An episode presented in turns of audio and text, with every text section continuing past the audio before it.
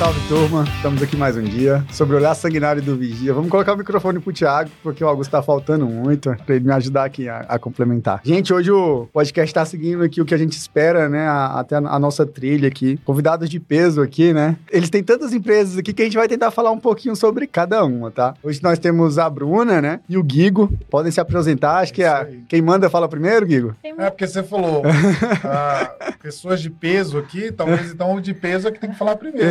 ハハハハ!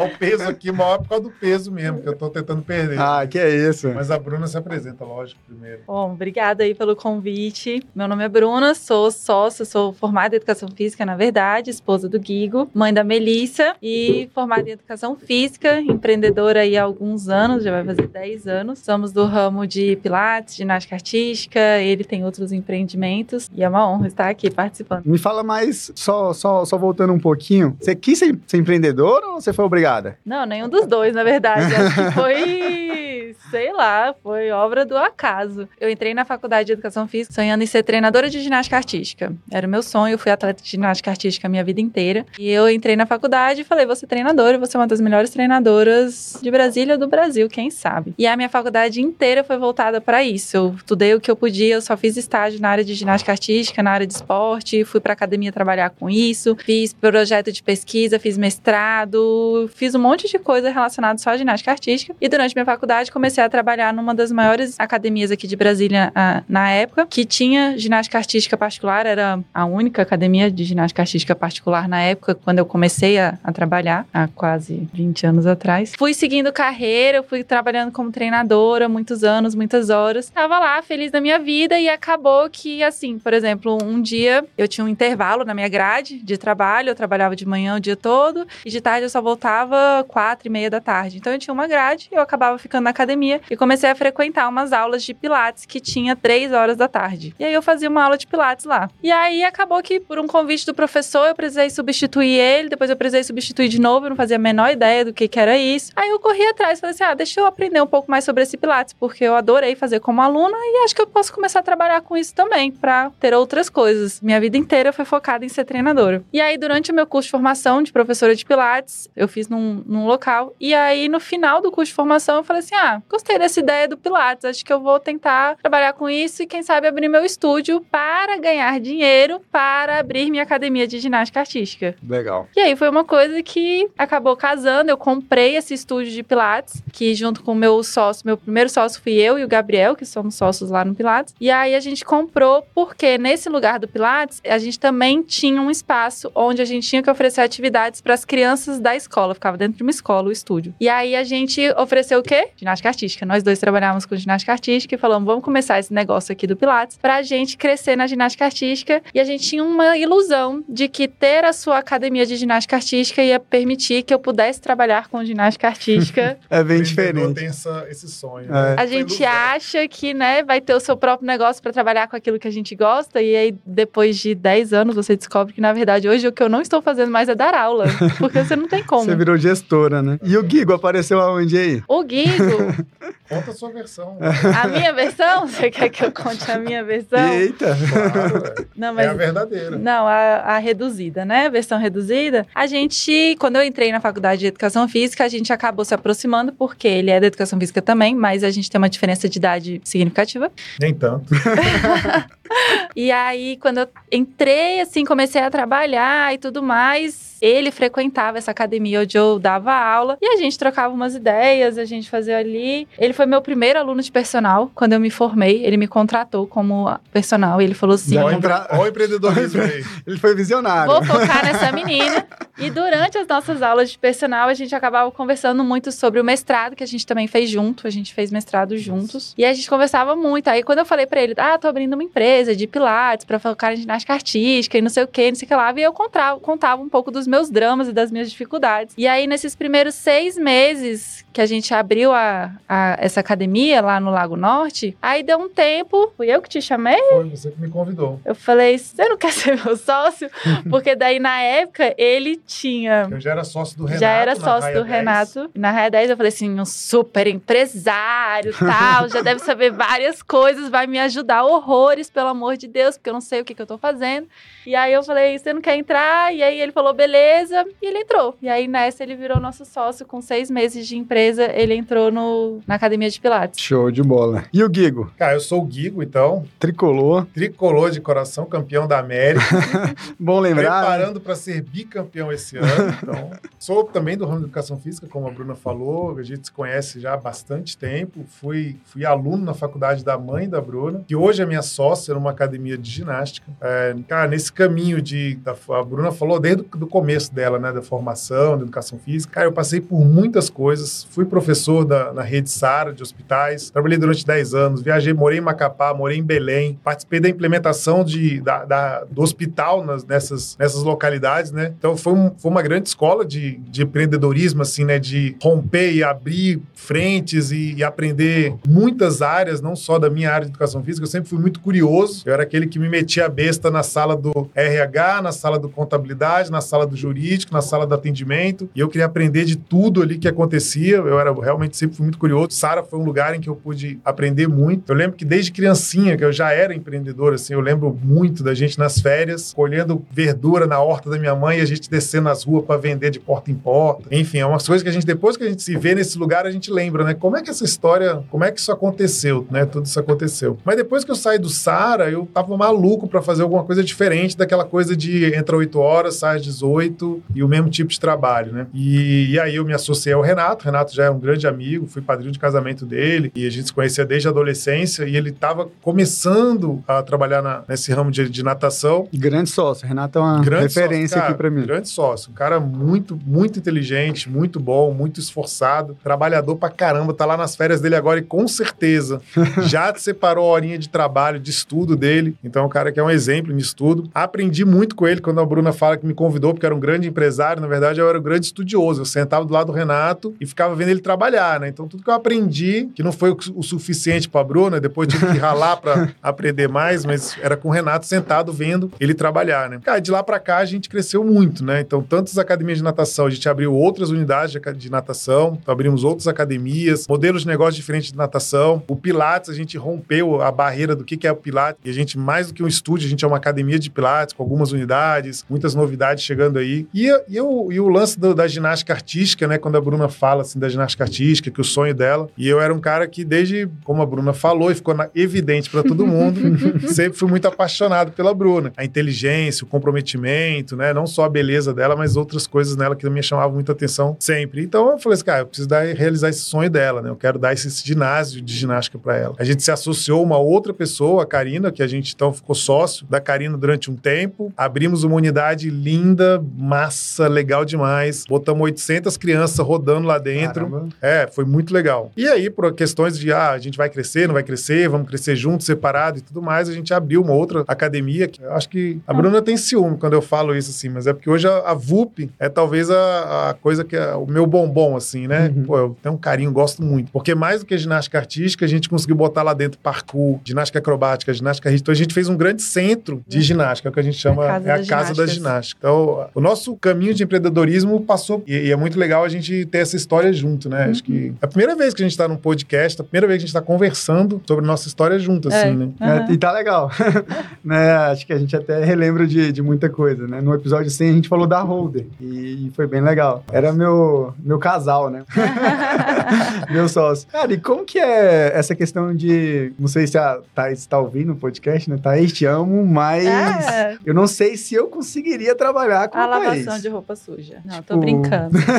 A gente é. vai ter opiniões diferentes sobre esse assunto, né, amor? Um pouquinho. Pode falar a sua, então. Eu acho que Não é tão não, diferente. É, Aceito. não, não. Não é tão diferente. Mas a gente tem uma coisa que é muito diferente, talvez, de algumas histórias de casais que trabalham juntos, que é quando a gente virou sócio, a gente era só amigo. E a gente Hum. foi assim por 10 anos. Aí tem gente que brinca que fala assim: ah, ele virou seu sócio pra te conquistar. Demorou 10 anos pra te conquistar. Caramba. Mas eu, O inclusive. break-even tá em 10 anos, né?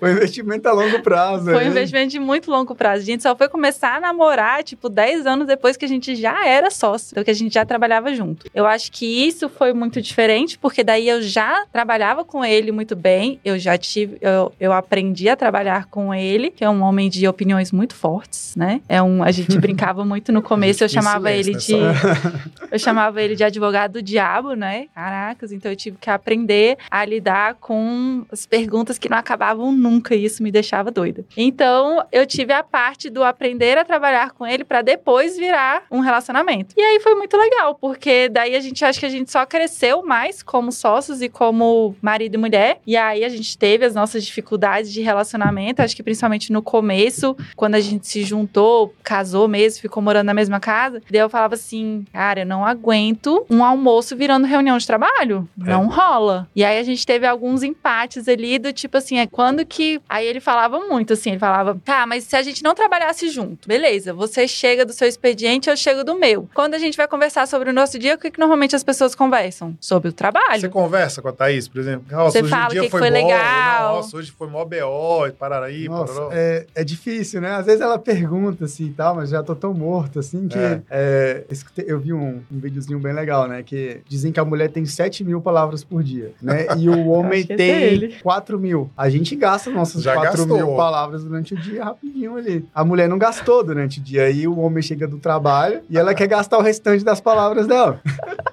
E a gente não consegue mais, que o nosso estoque já acabou, né? Então, é uma grande dificuldade que eu, que eu vejo. É, Em e eu acho- relacionamentos. é, e o caso de vocês é diferente, mas, por exemplo, eu e a Thaís eu acho que não dá certo nunca, porque a gente namora desde os 15 anos de idade. né? Então, eu tenho mais tempo com a Thaís do que sem ela. Aham. Né? Então, eu falo, cara, acho que não tem como, acho que nem não ia ter nenhuma hierarquia, tipo, na empresa. é do jeito que eu quero, pronto, eu só ia falar, tá certo, né? Aham. Então, eu acho que é muito, o de vocês já, já tem mais sentido que vocês já eram sócios, né? Ah, não, isso pra gente faz toda a diferença, não tenho dúvida nenhuma disso. Essa questão da gente poder conversar sobre trabalho foi um- uma fricção em algum momento, né, que a Bruna tava falando. Eu, eu combinava Mas o é seguinte, isso. beleza, vamos então. Você quer desabafar, Desabafar. sobre o trabalho? Você quer contar um caso e tal? Só que a gente não pode, no meio do almoço, virar uma reunião de como vamos resolver esse BO. Não, vamos tentar botar pelo menos essa barreira. E aí melhorou um pouco. De Não, vez em quando, é quando a- ótimo hoje. de vez em quando, de vez em quando ainda. Se não faz um conselho lá, A gente É. gosta do Não, que é. faz, né, Rafael? Acho que isso também tem muito a ver com a gente. A gente gosta muito do que faz. Então, quando você gosta do que faz, você quer fazer, né? Aí esse aqui Não tem, tem ideia muito- acordando, ele tem ideia no chuveiro, aí ele tem ideia, tipo, sair pra correr, tem Acho- ideia. Aí ele quer, tipo, botar a Então, ideia pra ele fora ele do o papel e deu- falar assim: como que a gente vai fazer isso agora? Eu falo, não, velho, hoje é Ele domingo, eu ele não e o Renato deu afim. certinho, então, né? Eu acho que o Renato, quando tava com- conseguindo resolver os problemas de uma academia, ele fala: não, essa aqui já tá ok, vamos pra outra. Isso. pra outra. Pra começar tudo de novo. Ele A gente Acho- gosta disso. Mas eu acho que é o desafio do empreendedor também, me amarro, né? Tipo, em começar um negócio, começar a rentabilizar e às vezes, ah, tá legal aqui, vamos partir pro próximo, né? Acho que é o, é o desafio ali, é o game ali. Ô, né? Rafa, acredito, inclusive, essa pessoa, muita gente fala assim: ah, eu quero ser empreendedor. Cara, você tá pronto pra todo dia, todo mês, você fazer alguma coisa diferente, pra não ficar quieto. O empreendedor não pode ficar quieto, não dá pra ficar quieto. Não eu, dá. eu imagino que, porque na hora que uma situação tá ok, ah, pra você continuar, o ok pra cair é muito fácil, né? Sim. Então você tem que jogar pra cima, é inquietação, é a tal das perguntas que você tem que estar fazendo constantemente pra melhorar teu produto, melhorar seu serviço, como é que você passa da concorrência, como é que você melhora suas condições, como é que você rentabiliza mais, como é que você consegue dar melhor condição de trabalho pro seu colaborador. Sim. Então, assim, é uma mente inquieta. O empreendedor ele tem que ter uma mente E inquieta. isso é, isso é muito, muito legal você falar que não é só mar de rosas, né? A gente passou um período na Roda muito bom durante muito tempo, mas no final de 2022 para 2023 a gente teve muito problema, Foi. né? A gente teve muito problema com entrega, a gente nunca, o nosso churn era baixíssimo, né? Era baixíssimo, a gente teve um problema que a gente teve um churn muito alto, coisa tipo de meio milhão a ano, a gente perder assim muito rápido. Só que eu falo, cara, eu acho que a gente nunca cresceu tanto. Uhum. Porque a gente só vinha crescendo, crescendo, crescendo, crescendo. Nunca tinha tomado uma pancada dessa. Aí no dia que a gente tomou, né, a gente, caraca, o que que aconteceu, né? A gente demorou um pouco ainda pra, pra se,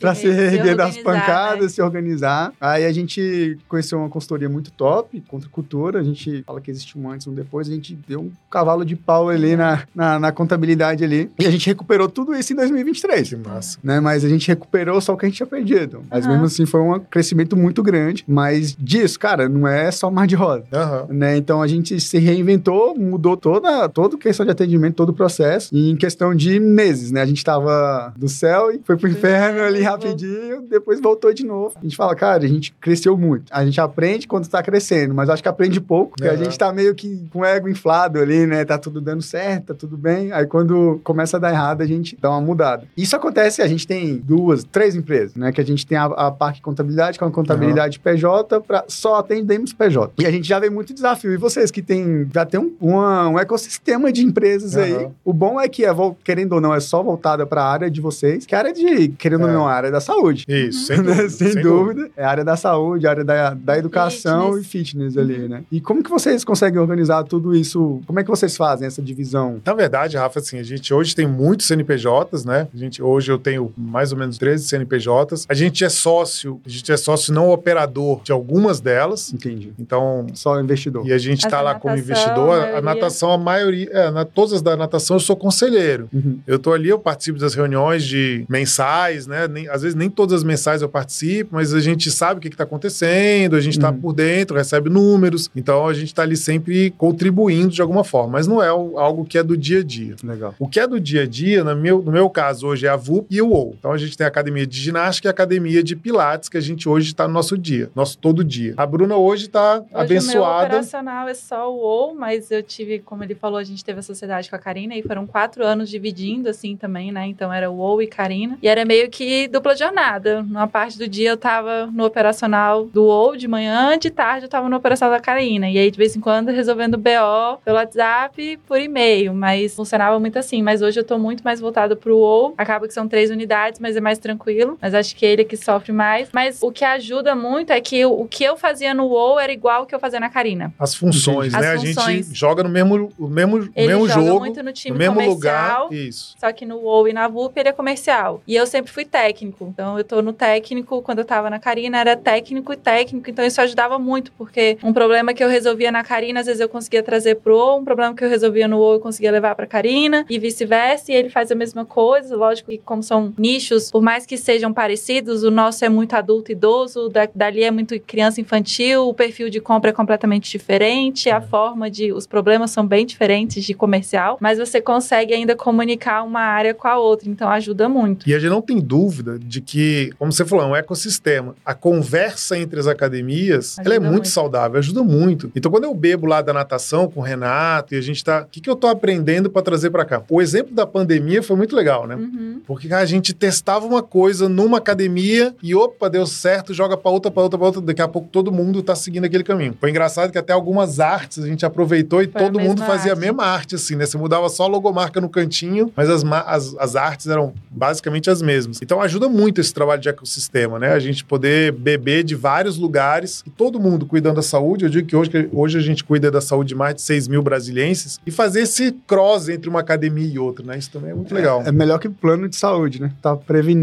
ali, né? Não, sem dúvida. A gente trabalha na, na prevenção, né? O Gabriel tá fazendo uma pergunta que eu acho que é, é difícil até de responder, né? Porque são tantas coisas, né? Gabriel Soares tá perguntando qual a parte mais difícil de ter uma empresa. Gabriel Soares, acho que inclusive É é o o. professor, né? É, que acabou de ser contratado acabou lá de ser no UOL, né? contratado. Pô, um cara que trabalhava na Aquafan e tava se preparando, assim, um menino novo, um menino trabalhador, cara. Muito legal ver gente assim, né? E a gente, eu, tra- eu dava personal na piscina junto quando, quando ele tava dando aula. E aí a gente conversava pra caramba, eu, eu dava umas, umas dicas e orientações sobre a aula dele, né? Eu trabalhei com natação muitos anos também. Então era um cara muito, muito curioso. Muito... Então um abraço primeiro pro E Gabriel. que tem um sonho de ter escolinha de futebol, ele falou, né? Ele tem o sonho de ter a, a empresa dele, né? Ah, o que é mais difícil pra ser empreendedor, assim, pra ter uma empresa? Primeiro é a coragem, né não? É, eu acho que Quando assim. você começa eu- do eu- zero, quando você começa É. do zero, do zero, do zero, você tem Sim. a coragem e tudo mais de sair do. Eu diria que é a jornada 24 por 7. É. Porque Sem você não férias, acaba, você não tem décimo férias, você não terceiro, tem. Vou final de semana. Cara, tem, tem final de semana que dá, mas tem final de semana que. Esse, esse final de semana, o que, que rolou? Não- Foi sábado à noite, não foi? Você sábado à noite eu falei assim: ó, tô saindo, eu tenho que ir pra. sexta-feira à noite. Você foi Sexta-feira à noite. o problema da enchente lá, do, do alagamento? É, foi noite. isso, isso. Tava chovendo, a gente não sabia se tava rolando, o que que tava rolando. Falei, cara, preciso ir lá pra poder ver o que que tá acontecendo Uhum. na academia. Ah, cheguei lá, não, não era nada. Não, era, a to- era o, A a pia que vazou, exatamente. Era uma pia que tava. Caramba. Cara, na hora que tava lá, ninguém sabia resolver. Ah. Eu saí, despenquei sexta-noite. Ela tava entrando com a Melissa pro quarto pra dormir. A gente tava terminando de jantar. Aquela hora que você acalmou o dia? Não, despenco pra academia pra saber se o vazamento da torneira. Isso pra mim é o mais difícil, nem todo mundo tá pronto, preparado pra abdicar dos- da sua vida pessoal pra entrar nessa jor- jornada 24 por 7. Isso parte muito também pro, pra questão da resiliência, né? Porque às É você vai passar um não- bom tempo sem, às vezes, você ter um retorno ali do investimento. Não tem. Isso. É. O- e, e aí, às vezes, você pega uma empresa muito, muito jovem, ou pessoa que quer abrir a sua escolinha, e o dinheiro ele não é garantido, né? Ele não começa fácil. E aí, se você não tem dinheiro para botar em casa e as contas começam a apertar, e aí você, tipo, começa a entrar numa bola de neve porque começa a usar o dinheiro da empresa, ou algum, sabe? Essa questão de administrar dinheiro da empresa, dinheiro pessoal, você vai continuar recebendo um salário. No nosso caso, a gente fala, assim, eu quando comecei a- o Pilar, eu recebi exatamente o meu salário de professora. Eu não recebia um salário super maior, ou então, tipo, eu ganhava muito. essa,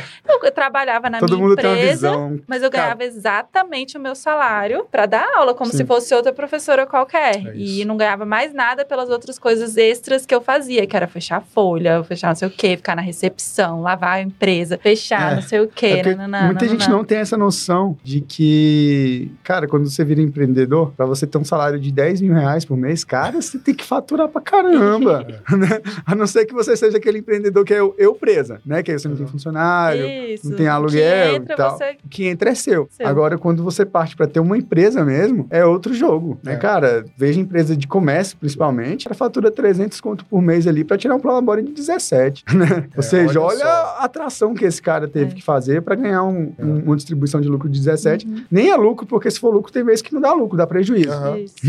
É. Então, e quem olha, fala, caraca, o cara faturou 300 mil no mês aqui, ele tá rico. então, é- essa visão da resiliência e, e pensar nesse 24 por 7 também, eu acho que é um pouco mais fácil para vocês dois, porque ela entende o que que é o empreendedorismo, Isso. né? Agora... Nem sempre. É porque eu sou mais slow motion. Eu, não é slow motion. Eu sou mais, tipo, eu consigo me desligar mais fácil. Esse daqui, se deixar, ele entra num, num looping meio workaholic, sabe? Que eu tenho que ficar cortando e tudo mais. O que é legal. Ela me É. corta mesmo, assim. de- Aham. Então, de- assim, é meio cansativo. E é isso, assim, o trabalho nunca acaba. Você não, você não bate o ponto É, a jornada e é sai do 24 por trabalho. 7, Sim, sim. Você não- eu, às vezes eu canso de, tipo assim, cara, dá pra eu bater o ponto e ir pra casa e whatever. Segunda-feira, quando eu bater o ponto de novo, eu começo? Não, não dá. Sábado tem coisa, domingo tem coisa, às vezes você já tá planejando. Enfim, a cabeça nunca para, nunca para. E isso, às vezes, é cansativo. Mas a gente tá falando, acho que assim, o pessoal que tá ouvindo daqui a pouco tá desistindo, né? De ser empreendedor também. Cara, é- mas é Mas é bom porque- falar, porque, é, tipo, tem cara, as dificuldades, não né? é não, fácil, é, né? não é só É. entrar, né? Tem que saber que isso é o perfil também. Acho que não é pra todo mundo. Assim como Com certeza. a gente não nasceu pra ser concursado público e tem gente que ama, nasceu pra fazer isso. Tá tudo bem, né? que quer o dele ali, garantido, Isso. tudo bem e segue o jogo, né? E não, não está errado, né? Não. Gente, Não, fala- ainda bem que tem ele também, né? Sim, sim, a gente fala muito isso em reuniões da Holder Contabilidade, né? A gente fala, cara, a gente quer que todo mundo possa ser nosso sócio, mas tem gente que não nasceu pra ser Uhum. E sócio. que quer ser funcionário e também tá ali Sim. batendo seu ponto, feliz da É, vida. tem- E são importantes demais. E, e é uma. Eu tava outro dia vendo um podcast do Flávio Augusto e eu, eu fiquei até meio chocado, porque a fala dele parece que é que todo mundo tem que ser empresário, todo mundo tem que ser empreendedor, que ser funcionário é a pior coisa que existe no mundo. Cara, ser funcionário, muitas vezes, é uma das maiores bênçãos que existe. Sim, sim. Porque depende do perfil da pessoa. Eu conheço pessoas que, se elas forem empreendedoras, elas vão ter dois meses de loucura e o resto da vida delas vai ser de inferno, cara. Uhum. Porque não combina com elas. Pra Sim. ela ser funcionário é muito bom, cara. E tem funcionário que ganha muito mais que muito E empresário. eu fui funcionário durante 10 anos, eu era muito exatamente. feliz. Fui funcionário do Sara durante 10 anos, muito feliz, muito maneiro, muito legal. Aprendi muito lá dentro. Inclusive, eu tenho certeza, eu conto várias histórias sobre isso, mas eu tenho certeza que foram os 10 anos lá que me fortaleceram, me prepararam pra eu, enfim, ser empresário. falou, o Renato é um cara diferenciado, né? Ele falou, cara, eu- Não, Renato. ele é prof... ele até o ano passado ele era professor na, no É, Mackenzie ainda, né? aham. Falou, cara, eu queria ser professor lá pra entender como é que é, como é que É funciona, mesmo. tá do outro lado. né? Tem, tem uma pergunta aqui também que eu falei, cara, esse aqui é, vai um pouco até, não sei se cenário político, não sei. É no cenário atual de mercado, né? Estou errado em não querer empreender? Aí, Não, Pronto. não. não. Não, né? Não, E não é pelo tá cenário. É, E eu acho que tem empresas que você pode crescer tanto dentro dessa empresa, né? Mensagem você da tiver- Ana Luísa Melo. É. Ah, a Ana Luísa é também, Também funcionária nossa. Legal, um abraço pra Ana aí. Pessoa muito boa, cara, muito boa. Trabalhadora pra caramba, passa o dia inteiro trabalhando se precisar, né? E eu Legal. acho que você não precisa abrir sua empresa para empreender, empreender. Ele fala muito sobre isso. Você pode ter posição mais de liderança, mais de confiança dentro da empresa, você subir de cargo, você poder fazer, propor projetos. Então, Vou, vou falar a frase da Ana Luísa do Contra Cultura. Eu sou o que serei. Essa frase é muito É. legal, né? Cara, você tem que se comportar o que você quer ser. Isso. isso. Tem que se comportar como que você quer ser. Então é, é bem interessante. Você pode começar a empreender lá dentro, né? Não, e eu, eu falei num podcast recente também. Tem lugar melhor para empreender do que como funcionário? Se eu tenho uma liderança direta que me, que me dá autonomia, que me dá liberdade, me dá né, a tranquilidade de poder empreender. E aí, o que que é empreender nesse, nesse aspecto? É ser criativo, é propor soluções diferentes, é oferecer uma melhoria no produto. Né? Então, você ter um pensamento de empreendedor, você poder não apenas fazer aquilo que está escrito no to-do list lá, você tem que, às 8 horas, entrar, bater o ponto, fazer isso, isso, isso. Não, a pessoa, como é que eu posso fazer diferente isso? Então, o funcionário propõe para a liderança: olha, vamos fazer diferente? Olha só, tive um projeto novo, tive isso, aquilo. Aí, você está empreendendo, como a Bruna falou, né? Com o dinheiro do outro, com as é. possibilidades. do- E você testa, você curte, você brinca. É legal, né? É, Até a gente tava, a gente tava formatando o plano de cargos e salários e tal. E veio muita questão de colocar alguma coisa baseado em tempo de casa, né? Eu falei, cara, eu sou totalmente contra Hum. tempo de casa significar alguma coisa.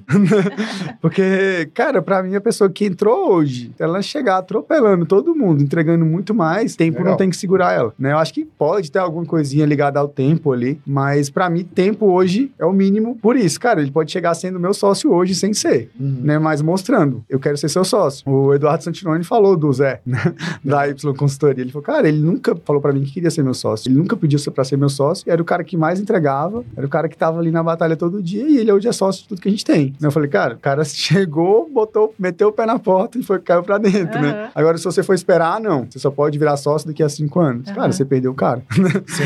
né? Essa parte do, do empreendedorismo é muito boa, né? Ele entrou como funcionário, mas eu acho que na cabeça dele ele já, cara, eu sou sócio desse cara. Legal. né? Eu vou entregar como sócio e ele vai ver isso e acabou. Não precisa ninguém falar, nem ele falou, né?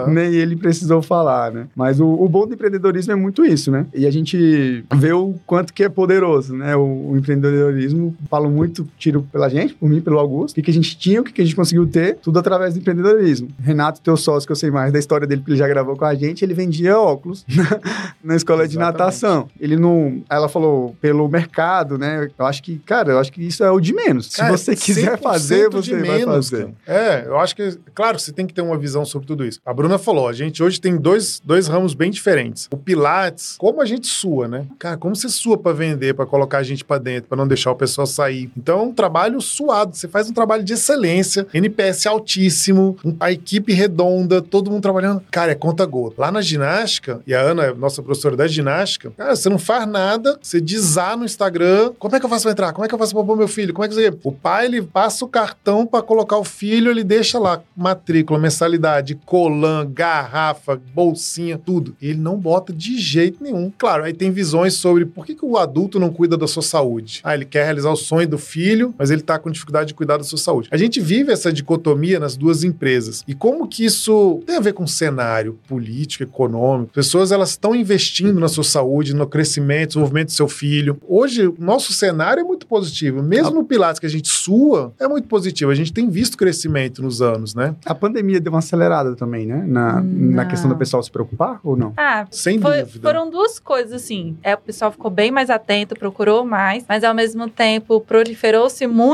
a atividade online e, né, qualquer pessoa consegue pegar um celular e gravar uma aula. Então, democratizou o acesso. Ah, isso aí é sinistro. Então, você democratizou muito bem o acesso a qualquer tipo de atividade com um cliente física. agora do ramo de digital. O cara tá faturando 250 mil mês online. E aí ele tem é. mais facilidades do que a nossa, que tem um lugar físico, que tem um custo físico, Sim. que tem pessoas lá que tem que estar lá o dia inteiro, então eu tenho que ter professor o dia inteiro lá dando aula. E aí, então, a pandemia pro nosso segmento, digamos assim, do Pilates, foi bem ruim. O ano da pandemia foi Uhum. muito ruim. O ano seguinte da pandemia também foi de uma recuperação muito lenta, muito, Muito lenta lento. mesmo. Então, muita gente que acabou, às vezes, migrando para um online, muita gente que às vezes demorou muito tempo para voltar para academia por medo ainda. E a gente sofreu. Encontrou um personal. Encontrou o personal e levou pra casa. proliferou essa quantidade de estúdio, pro personal em casa. Comprou equipamento em casa durante a pandemia e aí quando É. a pandemia acabou, ele só trouxe o personal pra dentro e beleza, sabe? Então teve muito isso. Então, pro nosso ramo, a gente sofreu muito no Pilates. Foi. Demorou pra, demorou pra voltar. É a questão de se reinventar, né? Isso. Isso, E a sim. ginástica, acho que, tipo, não sofreu tanto porque o pai tava doido, né? Quando o comércio voltou, tipo assim, os pais queriam fazer qualquer coisa com as crianças, né? Hum. Porque as crianças em casa, muitos meses fechados. Então, quase que não sentiu o baque Recuperou muito rápido. da né? pandemia. A natação recuperou rápido. A ginástica muito foi muito rápido também. E ainda continuou crescendo depois rapidamente. Enquanto que lá no Pilates a gente sofreu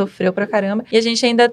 Você sente isso, assim, né? Tem Pilates online que o que você colocar no Instagram, no YouTube, no TikTok, em qualquer lugar tem Pilates E online. Pilates também, vocês falaram da questão de até de mudar a visão, porque acho que tem muita visão do Pilates que é fisioterapia, Uhum. né? A pessoa só procura. Eu tive que fazer Pilates quando eu caí do muro lá, aprontando. Aí eu tive que fazer Pilates, mas eu fiz pela fisioterapia. Uhum. Inclusive achei bem legal, mas não tive vontade de continuar. Uhum. Até por. Eu treino jiu-jitsu, né? E eu achei bem legal. Falei, cara, Pilates meio que tu coloca tudo de. No, no jiu-jitsu tu tira do lugar e no É Pilates você coloca no lugar, né? Essa, essa visão também vocês buscam mudar, né? Cara, Pilates não é só uma fisioterapia, né? É, o nosso, o nosso lema é que o nosso Pilates é muito mais do que Pilates. Então, a gente entrega para a pessoa mais do que fisioterapia, reabilitação, alongamento. A gente entrega uma atividade física que é completa. Você pode trocar sua academia, você pode trocar seu crossfit, você pode complementar o seu jiu-jitsu, não só para botar as coisas no lugar, mas também para se preparar, para você ter um melhor rendimento, para fazer a sua musculação dentro do Pilates junto com a gente. Que a gente conseguiu trazer muito da educação física para dentro do Pilates. Então, tirando um pouquinho da cara da fisioterapia, da reabilitação e mostrando que ela é uma atividade física completa, assim como várias outras. E aí, para quem não se encontra, às vezes, no mundo da academia, quem não se encontra num crossfit, quem não se encontra num funcional, se encontra muitas vezes no nosso Pilates. E é isso que a gente, a gente entrega. É, vocês têm que fazer o, o, o Pilates virar uma religião que nem o CrossFit, né? Porque o pessoal,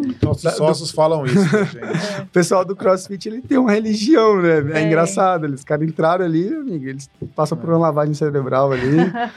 O nosso cliente, eu não vou falar nada mal do pessoal do CrossFit. O Pode falar, tá? A cliente- gente, inclusive, foi crossfiteiro Isso, por não, muito crossfiteiro não fui não, mas eu crossfit. Ei, Eu fui por mais de mais de três anos. Não, nunca entrei na seita, assim, e tal, mas fui crossfiteira por três anos. Teve alguma lesão de joelho? Eu já tinha muitas lesões da minha vida de né? ginasta e depois eu fui pro vôlei, então eu, tenho lesões acumuladas na minha vida, assim, Uhum. sabe? Então não foi por causa do crossfit, Entendi. entendeu? Já é acúmulo de lesões. Crossfit ajuda, mas não foi pelo CrossFit.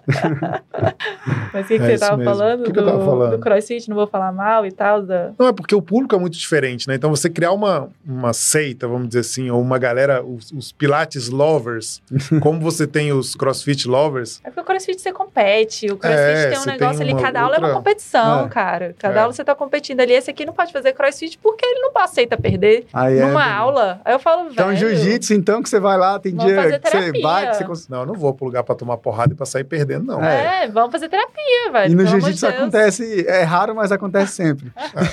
mas o- eu falo que o jiu-jitsu é um, é um lugar pra você testar a sua humildade. Tem dia que você tá bem, você treina bem, consegue bater em alguém ali. Tem dia que você tá mal pra caramba, você vai apanhar de todo mundo. Dizem que o Pilates também é pra você testar a sua humildade. Você chega lá e fala assim, ah, esse Moleza. Aqui, quando você tá na metade do final pra aula, já tá... Realmente, eu, eu tive, fui obrigado a fazer. Sai como se. E fazia tempo que eu tinha sofrido um acidente, fazia tempo que eu não malhava nem nada, eu saí destruído, como se fosse de uma academia mesmo, né? E só fazendo aqueles exercícios de pilates. Podia ir lá fazer uma Mas aula é- de Pilates é, com a gente, não, né? Eu vou Vou- fazer o Pilates. convite oficial Convite agora. oficial. Cara, mas eu sou muito duro, assim, o cara ficava olhando assim, eu ficava Tem. Nada a impressionado. ver. Tem nada a ver uma Crença coisa com a outra. limitante. O comercial tá funcionando.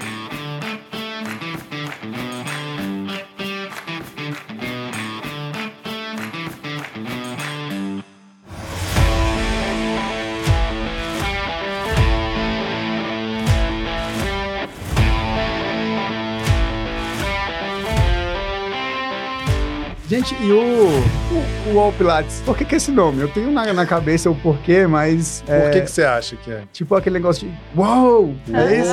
É?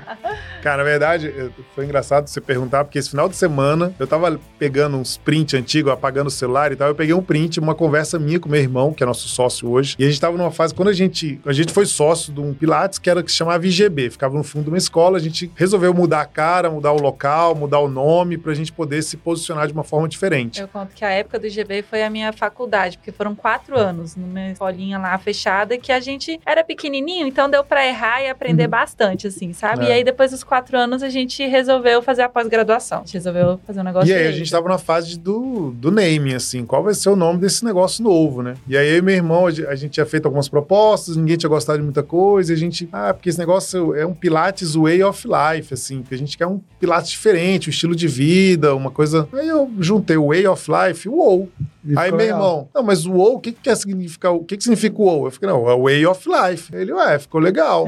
aí a gente levou para os outros sócios, cara, foi uma parada que meio que todo mundo gostou na mesma hora. Não, assim, mas ficou né? bom. Eu acho. É. Você falou agora tem muito sentido e também, pô, uou, né? É, não, e a Ficou gente legal. brinca com esse negócio de WoW a vida inteira. Pra né? tudo agora, virou prêmio WoW. É, É, a gente faz a gente faz várias- vários. Eu vi o troféuzinho de vocês. Sabe onde? Vocês pediram pra fazer o troféu lá na Miolo. Ah, a Uhum, gente faz, faz muita tudo coisa na lá. Miolo. É, Miolo é professor, né, de jiu-jitsu também. É, Ah, é aham. mesmo. O O Jason. Jason.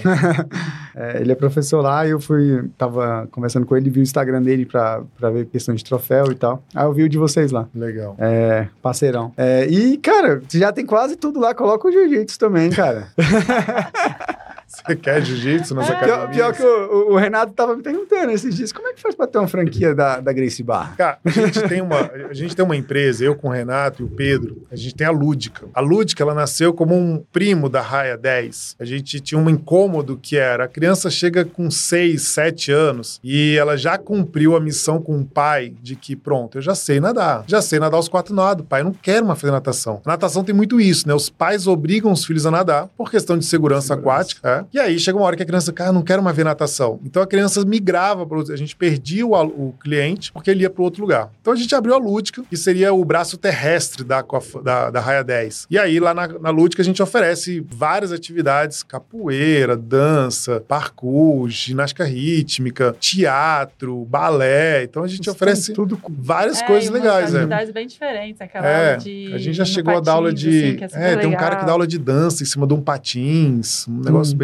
A gente já testou fute-mesa, já testamos Manter a galera fit frisbee. É, a gente já fez. né, tem treino funcional, tem, tem um muay thai. E a gente já tentou levar um jiu-jitsu pra lá, sabe? A gente Hum. nunca conseguiu. Por isso que o Renato fica assim: ah, será que a gente leva uma franquia lá pra Leva a dentro? marca. Leva alguma coisa? Mas a gente nunca encontrou um, um professor legal. Assim, falar de jiu-jitsu coisa- eu gosto muito, a gente passa muito tempo conversando. É, o que que eu entendo de, de jiu-jitsu, até porque, por exemplo, a, a Bluefit tem jiu-jitsu. Aham. Só que você vê que não tem uma turma engajada de muito tempo. Porque jiu-jitsu é igual o. Não vou falar que é igual o crossfit, porque.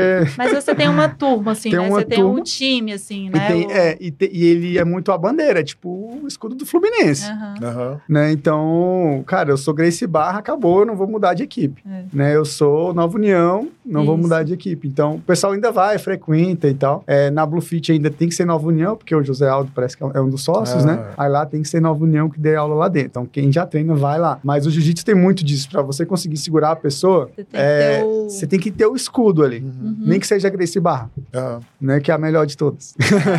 né? Então, é, tem, tem muito isso, né? Isso também segura o aluno. É. Né? Eu, eu treino, tava conversando com o meu professor esses dias, eu falei, cara, você ainda consegue segurar muito, porque eu já pensei em mudar, por exemplo, pra Unic, porque tem jiu-jitsu lá dentro. Aí, é, se eu for juntar o que eu pago de jiu-jitsu, de academia, etc., Uhum. dava pra pagar o Nick. Só que eu falo, cara, eu não vou mudar porque lá não é Grace Barra.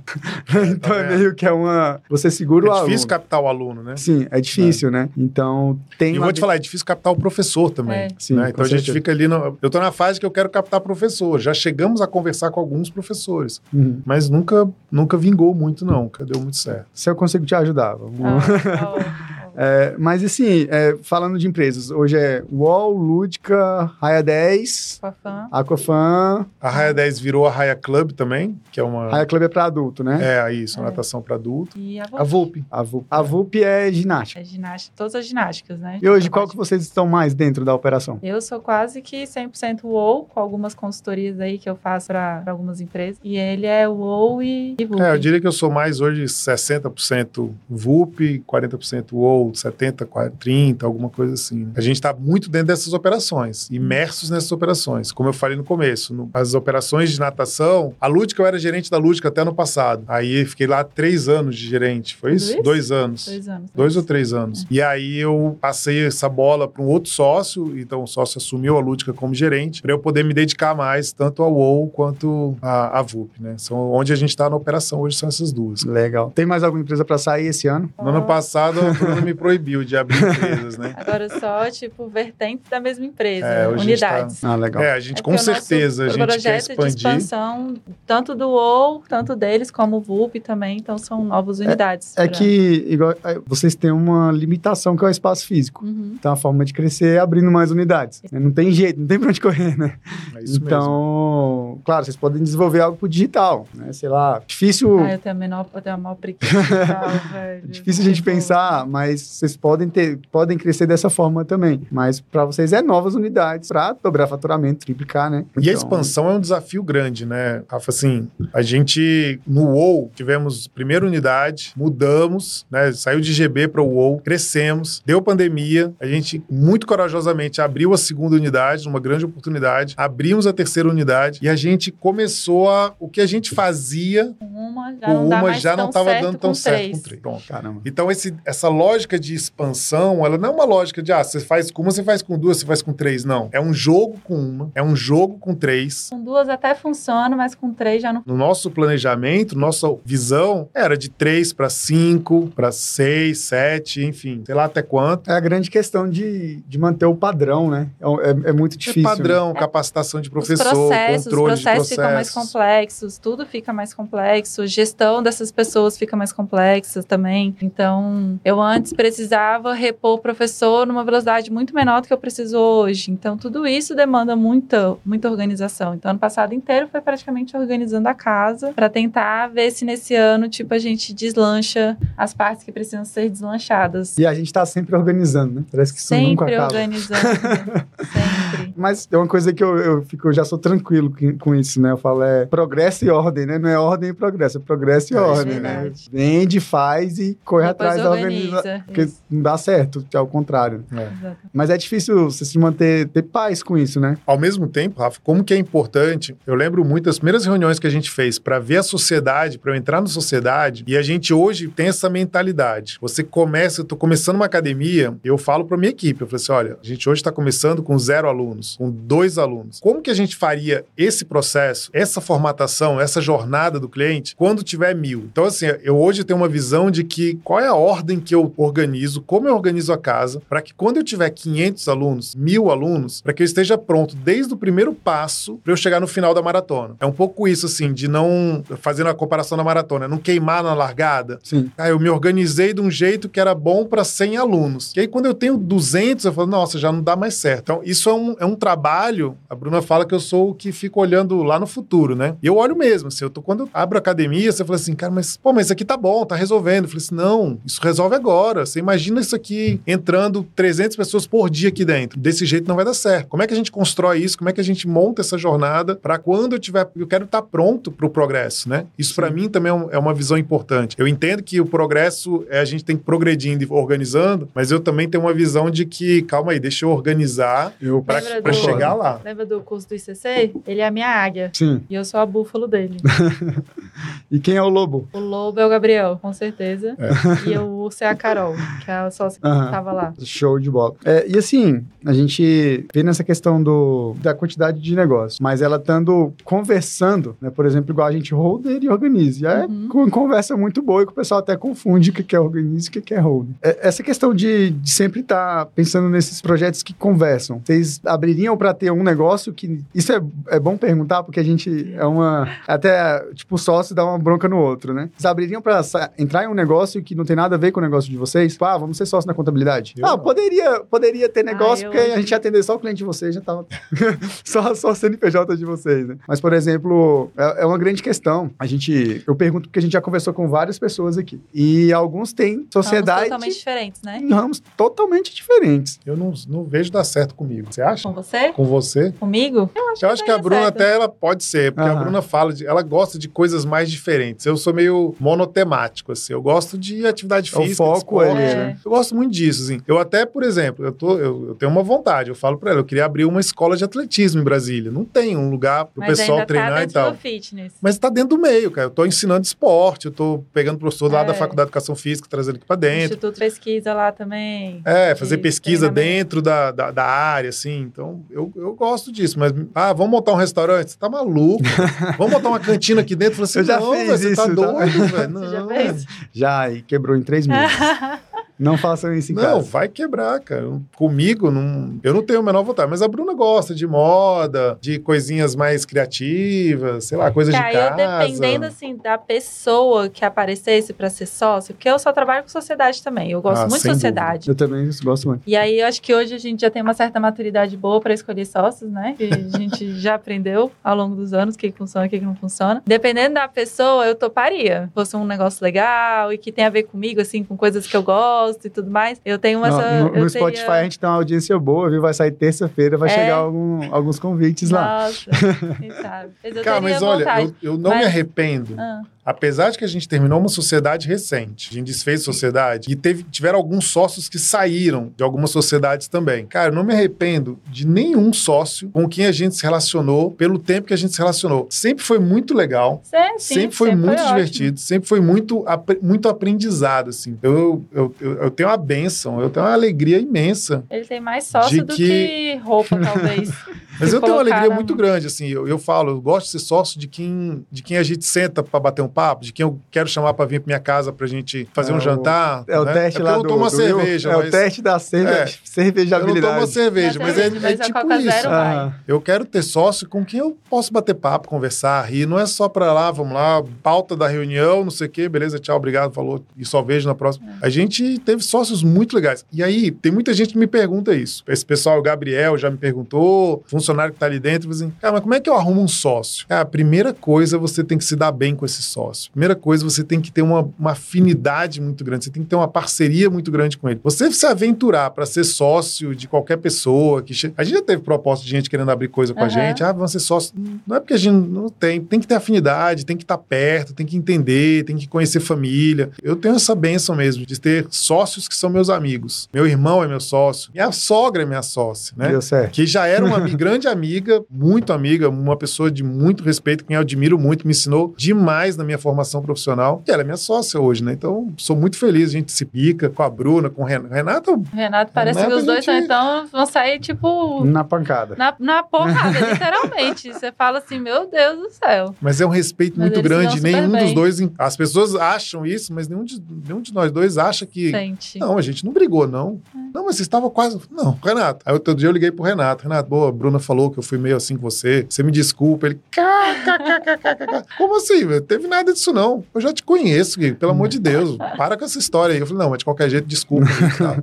Não, show de bola. Ah, é muito bom, né, ouvir vocês, um casal, pelo empreendedorismo, né, não foi ao contrário, né, normalmente são casados ali, tenta fazer E algo resolve ter uma juntos. ideia. É, às vezes dá separação no casamento, Aham. mas a gente, como contador, a gente tem que resolver também esses problemas. Legal. Aparece Isso é direto. difícil, né? Aparece, a gente ali meio que, cara, não foi minha formação pra isso, mas é muito bom ver quando dá certo. Os que eu vi que não deu certo, sempre é quando um deixa mais pro outro. Não posso citar nomes, né? Ainda mais pelo, por, por isso que eu tô falando, né? Quando eu vi que deu errado, quando eles não tinham sintonia, um deixava pro outro, cara, tava nas costas da outra pessoa, e isso vai, vai acumulando, vai acumulando, vai acumulando. Você fala, cara, não aguento mais. Aí, só que a pessoa não consegue separar o que é sociedade e o que é o casamento. Foi até o que eu falei, né? Eu, eu dei uma de, de psicólogo. Falei, cara, mas isso é sociedade. Você vai, vocês vão separar por causa da sociedade? Acaba a sociedade, aí. É. Termina a sociedade, mas, tipo, contaminou tanto o casamento que não dava mais. O casamento era a sociedade, né? Aí eu vi que acontecia isso. Mas no caso de vocês, cara, vocês estão muito unidos, né? Pelo que vocês falaram. E foi ao contrário. Já tem uma, uma hierarquia ou algo que, tipo, cada um sabe qual é o seu quadrado ali, né? Igual com o meu, com o meu casal, que é o Augusto, né? A gente onde sabe, onde cada um apita, é, todo mundo fala, pô, vocês são sócios, já brigaram muito. Fala, Cara, a gente vai fazer oito anos, a gente nunca discutiu. Legal. Né? A gente discute coisas da, da empresa. Às vezes um fica com raiva porque não, não foi aquela e decisão e, a gente tem um problema na, na organiza, a gente tem mais sócios. Então fica mais fácil de decidir. Aí o pessoal fala, É. ah, mas é, é mais difícil quando tem mais sócios. A gente acha ao Não, contrário. É, né? Quando é dois, nossa, vira, vira um problema grande. Eu quero ou não quero, não É. quero ou não quero. E a gente é É. 50-50. E aí, a gente vai ouvir os amigos. É. A gente chama alguns amigos para conversar, para tomar essa decisão. Aham. Ou senão, o que tem menos paciência de ficar discutindo, fala, não, vai lá, você tá certo, faz. Rafael, mas eu acho que não é só. Eu acho não, eu tenho certeza. Não é só questão de ser marido e mulher, né? Eu- a gente vê muitos sócios que não têm essa maturidade de entender que o trabalho e as relações e as discordâncias no trabalho não tem nada a ver com as discordâncias ou com a, com a, vida pessoal. Eu posso discordar veementemente na sociedade e, cara, daqui a cinco minutos vamos tomar cerveja lá, né? Se o pessoal gosta de cerveja, vamos, estamos aqui nós dois, vamos para um jantar nossa, a gente está tudo bem, né? Essa maturidade é muito importante, porque aí não é só o casamento que acaba, a gente vê também amizades acabando, né? Sim, sim. Então, pessoas que são muito amigas, muito próximas, estão, entram numa jornada muito legal, mas por algum motivo ali dentro você tem alguns atritos natural e que muitas vezes poderia levar um, a um rompimento da sociedade, tudo bem, mas isso é contaminado para a área pessoal, sim. né? As pessoas têm uma dificuldade de, desse entendimento. De novo, eu falo dos nossos sócios. A Karina, que a gente acabou a sociedade com ela agora, a gente estava no, no, aniversário do filho dela, nesse final de semana passado. A Leila, que a gente que era sócia da Raia 10, cara, a Leila pergunta como é que tá a Melissa, quer saber da Melissa. Então a gente tem um relacionamento muito legal, muito legal assim. Então, sócios, ex-sócios nossos, pessoas que saíram da sociedade, até hoje tem um relacionamento com a gente, né? Então faz parte se associar e faz parte se desassociar Sim. do CNPJ, né? O que não precisa necessariamente ser um se associar como amigo e dizer, ah, cara, acabou a amizade. Não precisa acabar a amizade, né? Sim. Mas eu tô falando de uma forma que parece que é muito fácil. Não é fácil. Eu entendo o quanto isso não é fácil, mas o quanto que a gente deve buscar isso desde o início da sociedade e deixar isso muito claro, né? Qual é o Renato ele ensinou a questão do chapéu, né? Assim, você tá falando com chapéu de amigo do Renato ou você tá falando com chapéu de sócio do Renato, né? Ele vai Interessante. Tem o, o chapéu agora, ó, vamos botar o chapéu de marido e mulher. Agora é marido e mulher e acabou. Agora tem um aí chapéu. Tu, aí tu perdeu tudo, né? Não, aí perde tudo. ah, antes a gente é um casal muito legal. É, o, Gui, o Guigo dá trabalho nas decisões. É, opinião forte, eu não falei? Opinião forte, não, fortes. Uhum. Até para participar da escolha dos móveis da sala, o que normalmente os homens não fazem questão, o meu faz. Nossa, eu, eu quero ser muito rico, sabe? Assim, pra é. falar, Thaís, eu não quero que você me fale nada, faz o que você quiser, né? Tipo... O que, que foi, Edu? Thaís, provavelmente que que todas as mulheres, todas as mulheres, você não participa, você não, não, não se envolve nas coisas da casa. Aí é, a mulher envolvo. acha ruim. É. Mas se eu me envolvo, aí acha ruim. O que, que foi um dia que eu saí no shopping com a minha mãe, você falou assim, você não compra não sei o quê sem... Sem saber minha opinião. Sem saber minha opinião, eu não que era pra que Melissa. Foi, eu falo, ah, filho, velho, me deixa escolher. eu sou zero escolha. Se eu pudesse, eu não faço. Cara, pra tu ver, minha roupa ela escolhe, né? Então... Ah, corta isso no vivo aí, por favor, Thiago. Não, não, não posto, não deixa isso aparecer, não. Tem dia que eu não gosto, né? Igual hoje eu gosto de vir pro podcast de camisa preta. Ah, hoje não tá. Tá aí, se você estiver me ouvindo na próxima vez, camisa preta, por favor.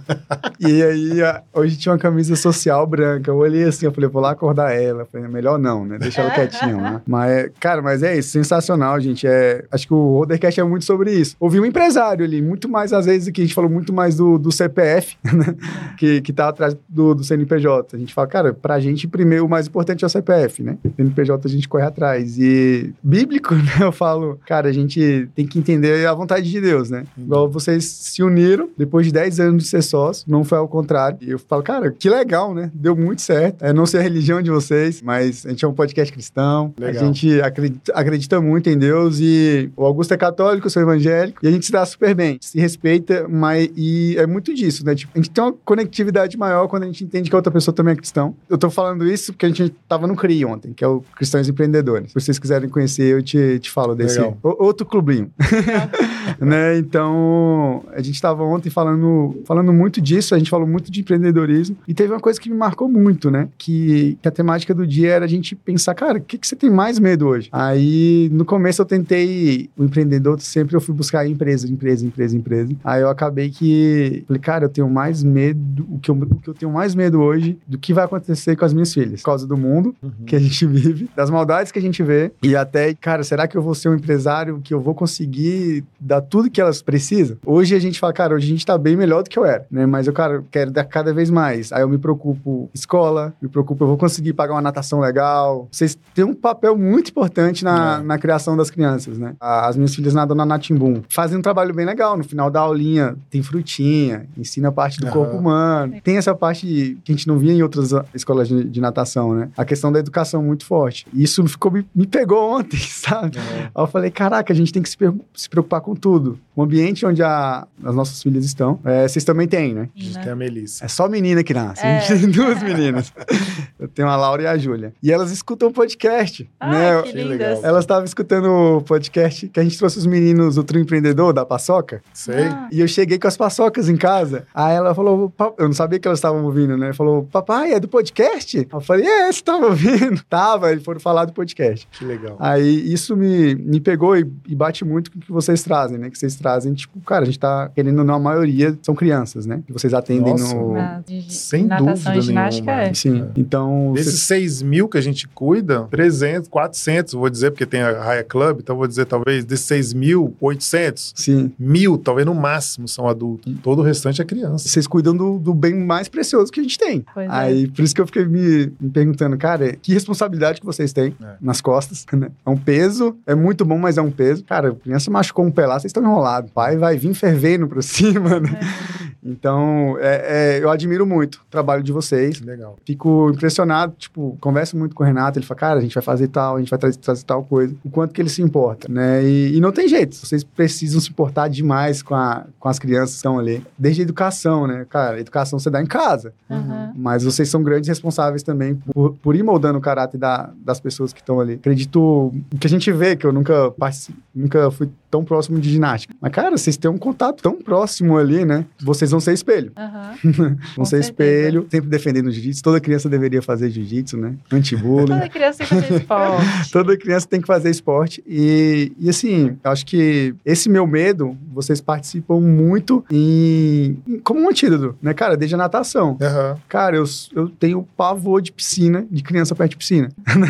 cara, eu não vejo a hora da minha filha estar nadando. Até hoje elas já estão, ela se vira. Ela cai na, Uhum. ela cai na piscina, elas conseguem subir e ir Legal. pra, pra borda. Nossa, depois que eu vi que elas já estão fazendo isso, meu coração já deu uma aliviada, né? Então, foi muito mais um, um desabafo aqui de pai, tá? Que Aham. vocês têm uma, uma função bem importante nisso, né? Legal. Com os nossos Legal. filhos. Rafa, obrigado pela sua consideração. Acho que acredito que a gente pensa muito sobre isso. Né? O nosso trabalho, a Bruna, quando trabalhava na ginástica, a gente tem acidente. A ginástica é um esporte que tem, tem um alto risco, né? As crianças sobem em cima de uma barra que está a dois metros de altura, uma trave de equilíbrio dessa finura. A natação é um, é um grande risco. Então, o professor está lá com cinco, seis, sete crianças, né? Aprendendo a nadar. Então, é, todo empreendedor tem seu nível de risco também, né? Então, Sim. dono do restaurante, cara, imagina se o produto passa da validade e aí, cara, quantas pessoas estão comendo naquele restaurante podem passar mal, ter problemas de saúde. Então, Contabilidade tem a saúde inteira da cara, empresa, né? contabilidade, imagina o costas. erro que vocês erram alguma coisa, quanto que isso pode impactar no fluxo da empresa, no caixa da empresa. Quando a gente volta naquela pergunta do Gabriel, né? Qual é a dificuldade? Então, olha como é que O um- você traz a né? dificuldade, Sim. o risco, né? O risco é uma coisa que a gente, como empreendedor, eu tô todo dia na iminência Você de que alguma coisa pode acontecer. Exatamente, alguma coisa pode acontecer. Essa semana agora a gente oferece lá na VUP, a gente oferece festa infantil. Então, ah, suas filhas querem comemorar o aniversário de um jeito diferente, pode alocar o nosso espaço, a gente leva monitores, mas a gente só coloca 30 crianças lá dentro. Poxa, mas por que você não coloca 40? Eu falei assim, porque 40 crianças numa festa infantil, o risco ele aumenta muito. De 30 para 40, o risco aumenta muito. Então eu já não, eu não quero assumir esse risco, porque não é só o meu risco, é, o, é para a criança, é a saúde dela, é, a, é a- a integridade física dela, do pai que vai levar a criança para uma festa e de repente tem 40 crianças louca brincando e pulando e a gente talvez não dê conta de controlar esse risco. Então, a gestão de risco é alguma coisa que eu tô todo dia falando, preocupado. Agora a gente está num surto de dengue em Brasília É. e quais são minhas mensagens? Ah, Reforça com a equipe, coloca repelente,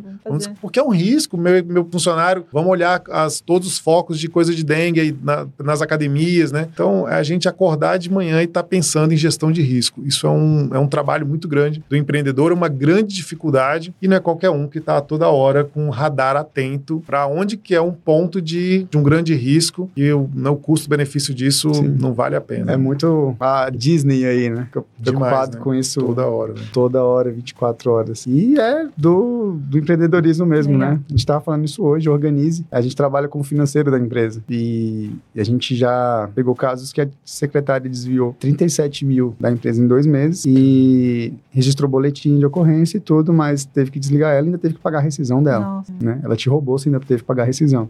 Se fosse, cara, nunca aconteceu, tomara que nunca aconteça, mas se fosse com a Organize, é, a gente teria que pagar esse prejuízo. Ou seja, a gente Sim. chama a responsabilidade pra gente. Né? O funcionário sai e ainda recebe a rescisão. É. a gente teria que pagar isso se fosse nosso funcionário. Aham. né? Então, a gente sempre tá chamando a responsabilidade pra cima da gente. É. né? É, e aqui o Marcelo Ramos, né? Esses dois são monstros do empreendedorismo. Só constrói negócio fora da curva. Concordo. Daqui pro final do ano ele abre mais uns dois ou três, né? Isso aí deve ser meu primo, É, cara. provavelmente. É, o- que é um moleque gênio também. Se for o Marcelo, meu primo, é um- ele trabalha hoje com tráfego, com posicionamento, parte digital para médicos, né? É. E é um moleque que é engraçado, assim, você vê, né? Ah, tem perfil de empreendedor? Eu diria que nunca o Marcelo, na, na infância dele, ele seria um empreendedor. Hoje, ele diz que a gente é monstro, mas é um moleque, é um moleque... É Eu falo moleque de porque eu vi o Marcelo desse tamanho, né? Ah, mas isso aí é complicado. E, é, cara, e o moleque que tá voando, fazendo trabalho pra caramba, se colocando na rede social, falando. É muito legal ver o desenvolvimento das pessoas assim, né? É, Isso é muito eu e o massa. Augusto, já, a gente já tá ficando com cabelo branco e é só os meninos da Holder. Os meninos É. da Holder. A gente nunca vai parar de ser os meninos, velho. Eu prefiro assim. É, cara, muito bom. A gente tá chegando ao fim aqui de mais um podcast. Holdercast, desculpa, Legal, mais um legal. podcast. Não é qualquer Holder. podcast. É. Cara, agradecer vocês terem aceitado o convite. A gente já tava se esbarrando aí no- nos eventos da, do Aham. Contra Cultura lá, um monte de doido lá até meia-noite, uma hora da manhã. Somos velhos conhecidos da Moai também. Então, agradecer mesmo, assim, e deixar aberto para vocês deixarem algum recado aí pra galera. Uma frase, um livro interessante, aquela parte coach. Ah, eu sou zero coach, vai você, a música. Ah, é- primeiro a gente agradece, então, né, o convite. Como você falou, a gente já estava se esbarrando, eu estava cobrando Rafa. Quando é que você vai me convidar esse podcast? E foi muito legal, obrigado pelo convite, a gente poder fazer o primeiro, primeira vez que a gente senta numa mesa para É. bater um papo juntos, assim, sobre isso. Um prazer muito grande estar com a Bruna aqui e obrigado mais uma vez pelo convite. Como um recado final, assim, né, a gente nunca está preparado para dar esse recado, mas ah, de tudo que a gente falou, eu vejo muitas pessoas querendo empreender, como se empreendedorismo fosse a Problema. solução do problema, como se agora eu vou ganhar dinheiro na minha vida. É um bom caminho, é um caminho que pra gente faz muito sentido, fez muito sentido. Mas a- eu digo que pra você chegar onde a gente chegou, eu precisei acumular duas coisas: experiência e dinheiro. Como que você acumula essas duas coisas? Com tempo. A experiência é com tempo e a grana é com tempo. Porque a gente não precisou de nenhuma empresa nossa, e a gente vê muitas pessoas, você deve ter vários exemplos disso, de que fala assim, cara, não vai dar pra esse mês colocar o dinheiro na empresa de novo. Eu preciso de dinheiro na conta. A gente não precisa, Precisa disso. muito da empresa para subsistência mês a mês. É o tal do eu empresa. É o tal do, do empresário que pega o dinheiro da empresa para pagar o boleto no dia 5. cara. A gente nunca fez isso. Mas eu precisava de ter uma, reserva. uma reserva. Eu preciso ter minha base financeira, eu tô outros bem, eu tô tranquilo. Talvez outros trabalhos, eu sou personal até hoje. né? Então, fica um recado para a galera que busca investir em tempo, para que nesse tempo que você vai investir para ser empreendedor, você acumular muita experiência e o máximo de dinheiro que você consegue para que a sua empresa seja saudável. né? É importante você dar saúde para a empresa. A gente hoje consegue isso. Todas as empresas, a gente hoje não fica pegando dinheiro da empresa. Não tenho dúvida nenhuma de que esse é um dos grandes segredos do nosso sucesso. A gente nunca quebrou uma empresa. A gente nunca faliu nada. A gente nunca teve nenhum. Mas eu acredito sinceramente que é por causa disso. É uma equipe com muita experiência e uma pessoa física Saudável, né? saudável assim, de- financeiramente. de Isso tem muito recursos. sentido, né? CPF forte, CNPJ É, forte. Exatamente. exatamente. É. Essa é uma boa... Travei aqui. É isso aí. CPF forte, CNPJ forte. Isso, esse é um bom ditado. E para quem sonha em empreender, eu gosto de uma frase que eu aprendi com a Juliana do DMF, antiga MFBA, Aham. da Ju, que é o vai com medo mesmo. E aí foi num momento que eu tava ali num, num rompante entre. Eu sempre, quando a gente abriu, quando eu abri empresa, eu trabalhava carteira assinada em uma empresa, meio período, e depois ainda fazia a dupla jornada, meio período CNPJ. E aí eu tive uma época da minha vida que eu tive que fazer esse portal carteira assinada. E aí foi no Vai com Medo mesmo, uma palestra lá, um evento que teve na época com a Look Feel, com as meninas da, da MFBA. Mas foi depois de muitos anos de preparação, muitos anos de estudo, dinheiro, reserva, eu tinha reserva para me sustentar.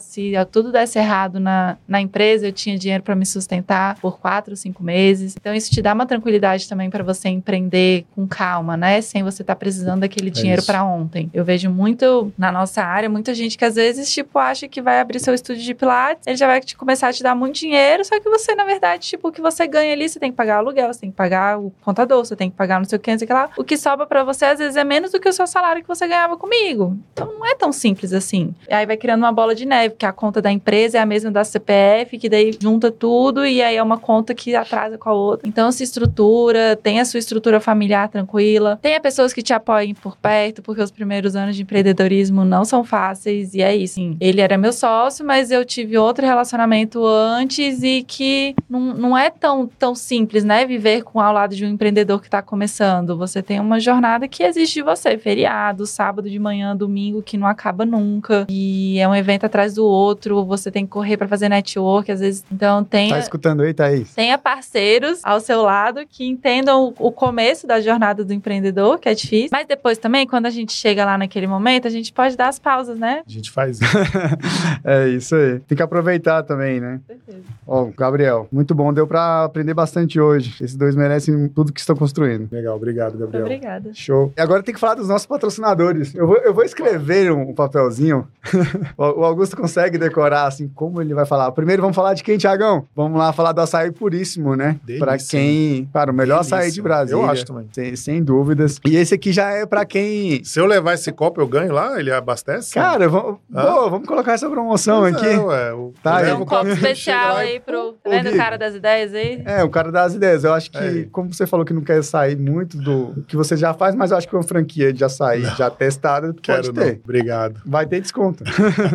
então, para quem já quer, quer entrar no, no, mundo do empreendedorismo com algo mais validado, né? A gente tem a franquia do Açaí Puríssimo, Legal. que, cara, já tá testado no mercado, já tem um produto certo. é a mesmo. pessoa chegar e colocar para rodar. uma boa forma de entrar no mundo do empreendedorismo é através de uma franquia, sim, né? Sim, sim. Eu acho um custo alto, às vezes, sim. depende do tamanho da franquia, mas é uma forma de você... Já é um produto testado, né? É. Então... Você aprende, Chance de dar errado ganha... é muito pequena. É, sem curto caminho ali. ali. É. Acho que a grande questão da franquia é acertar o ponto, né? Acertou o ponto é. O, o, resto é tranquilo. Aí já é um papo com o Eduardo Santinoni aí, para um próximo, uma próxima conversa. Temos também a CNA, né? Inglês em definitivo. Nosso patrocinador aqui, CNA Asa Norte. Você é... já fez um podcast em inglês, um roadcast em inglês? Eu não consigo. Olha só. Eu não agora... consigo falar nem holdercast direito, imagine falar em inglês. Estamos é... precisando de aula de inglês. Olha aí, já. Patrocinador. Grande parceria para vocês. Viu? É, pode ser. CNA Asa Norte, a gente tem parceria, tem desconto com eles. Era para eu estar falando inglês já, mas eu, igual você falou, né? A gente tem que escolher as batalhas, né? Então, ah, tem um cliente para fechar e tem uma aula para ir. Eu vou no cliente. É. mas eu vou colocar meu, meu inglês em dia e vou Legal. fazer um podcast aqui em inglês. É, e temos também a Organismo BPO Financeiro, né? A Organismo, ela terceiriza essa parte de financeiro, faz o BPO, né? Que é, falando em inglês, né? O Business Process Outsource, né? Olha. Então, ter um ano falar essa palavra ainda tá mais ou menos. Mas é uma forma simples de falar o que é o BPO financeiro é a terceirização do financeiro. A gente uhum. traz. Como isso é um sonho, né? É. A gente tem quatro anos no mercado, a gente tá engateando. A gente fala que tá engateando, mas a gente tá muito à frente já de BPO que tá começando agora. E a gente já tá bem formatado, bem desenhado. São quatro anos aí treinando. Isso aí. É, hoje a gente tá com bastante segurança para fazer. Então são esses. E segue a gente nas redes sociais. Segue o Gigo e segue a Bruna. Arroba Gigo Lopes e arroba Bruna Bank. Ah, esse a gente não tava na tela. Eu não tinha mandado. Foi mal, Thiagão. Quebrei suas pernas. Segue o arroba Wallpilates. Esse Isso. vai aparecer na telinha. W-O-L. Não, aquele já tá lá, ó. Já tá lá. aquele já está lá. Mas na, na descrição do episódio a gente vai colocar o Instagram do Gigo e da Bruna, tá? Mas são Maravilha. muito famosos aqui em Brasília, ah, então... Eu brinco que cada lugar que a gente vai, sério, cada lugar que a gente vai, ele fala com pelo menos, ele encontra pelo menos duas pessoas. Isso é muito bom. É sinistro, é sinistro. É muito verdade. Né? É totalmente verdade. Ele tá querendo encerrar o tá bom. Não, não, que é isso, gente. O último podcast foi duas horas e vinte minutos. Nossa, bateu o recorde. Eu tava no enxaqueca, mas os meninos, são, os meninos foram... Foi, foi, legal que a gente viu a, a galera que tá começando, sabe? E, e só voltando, que foi bem legal, que o que eles estão fazendo hoje, eles vendem paçoca para investir na agência de marketing deles. Legal. É tudo que eles vendem de paçoca, já Vai tem um investimento Vai, tá certo. Tá e eles estão vendendo mil reais. Experiência e grana. E experiência e grana. Tá aí, os meninos estão no caminho. Isso. E eles estão vendendo mil reais de paçoca por dia. Não é pouca coisa, não. não é pouca coisa. No semáforo. então, foi, foi muito bom a gente escutar eles falando que a gente falou: caraca, tem muita gente que só tem desculpa, né? Eles vão lá e faz. Vai com medo mesmo, né? Vai com medo mesmo. Então, é isso, gente. Beba água em movimentos. Tem que lembrar aqui do. Se ele faltar mais dois podcasts, eu vou tirar essa frase aqui. E a vontade de Deus é boa, perfeita e agradável. Isso aí, amém. Vamos nessa, gente. Muito obrigado mais uma vez. Obrigada a você. Valeu, ó. Obrigado. Tamo junto.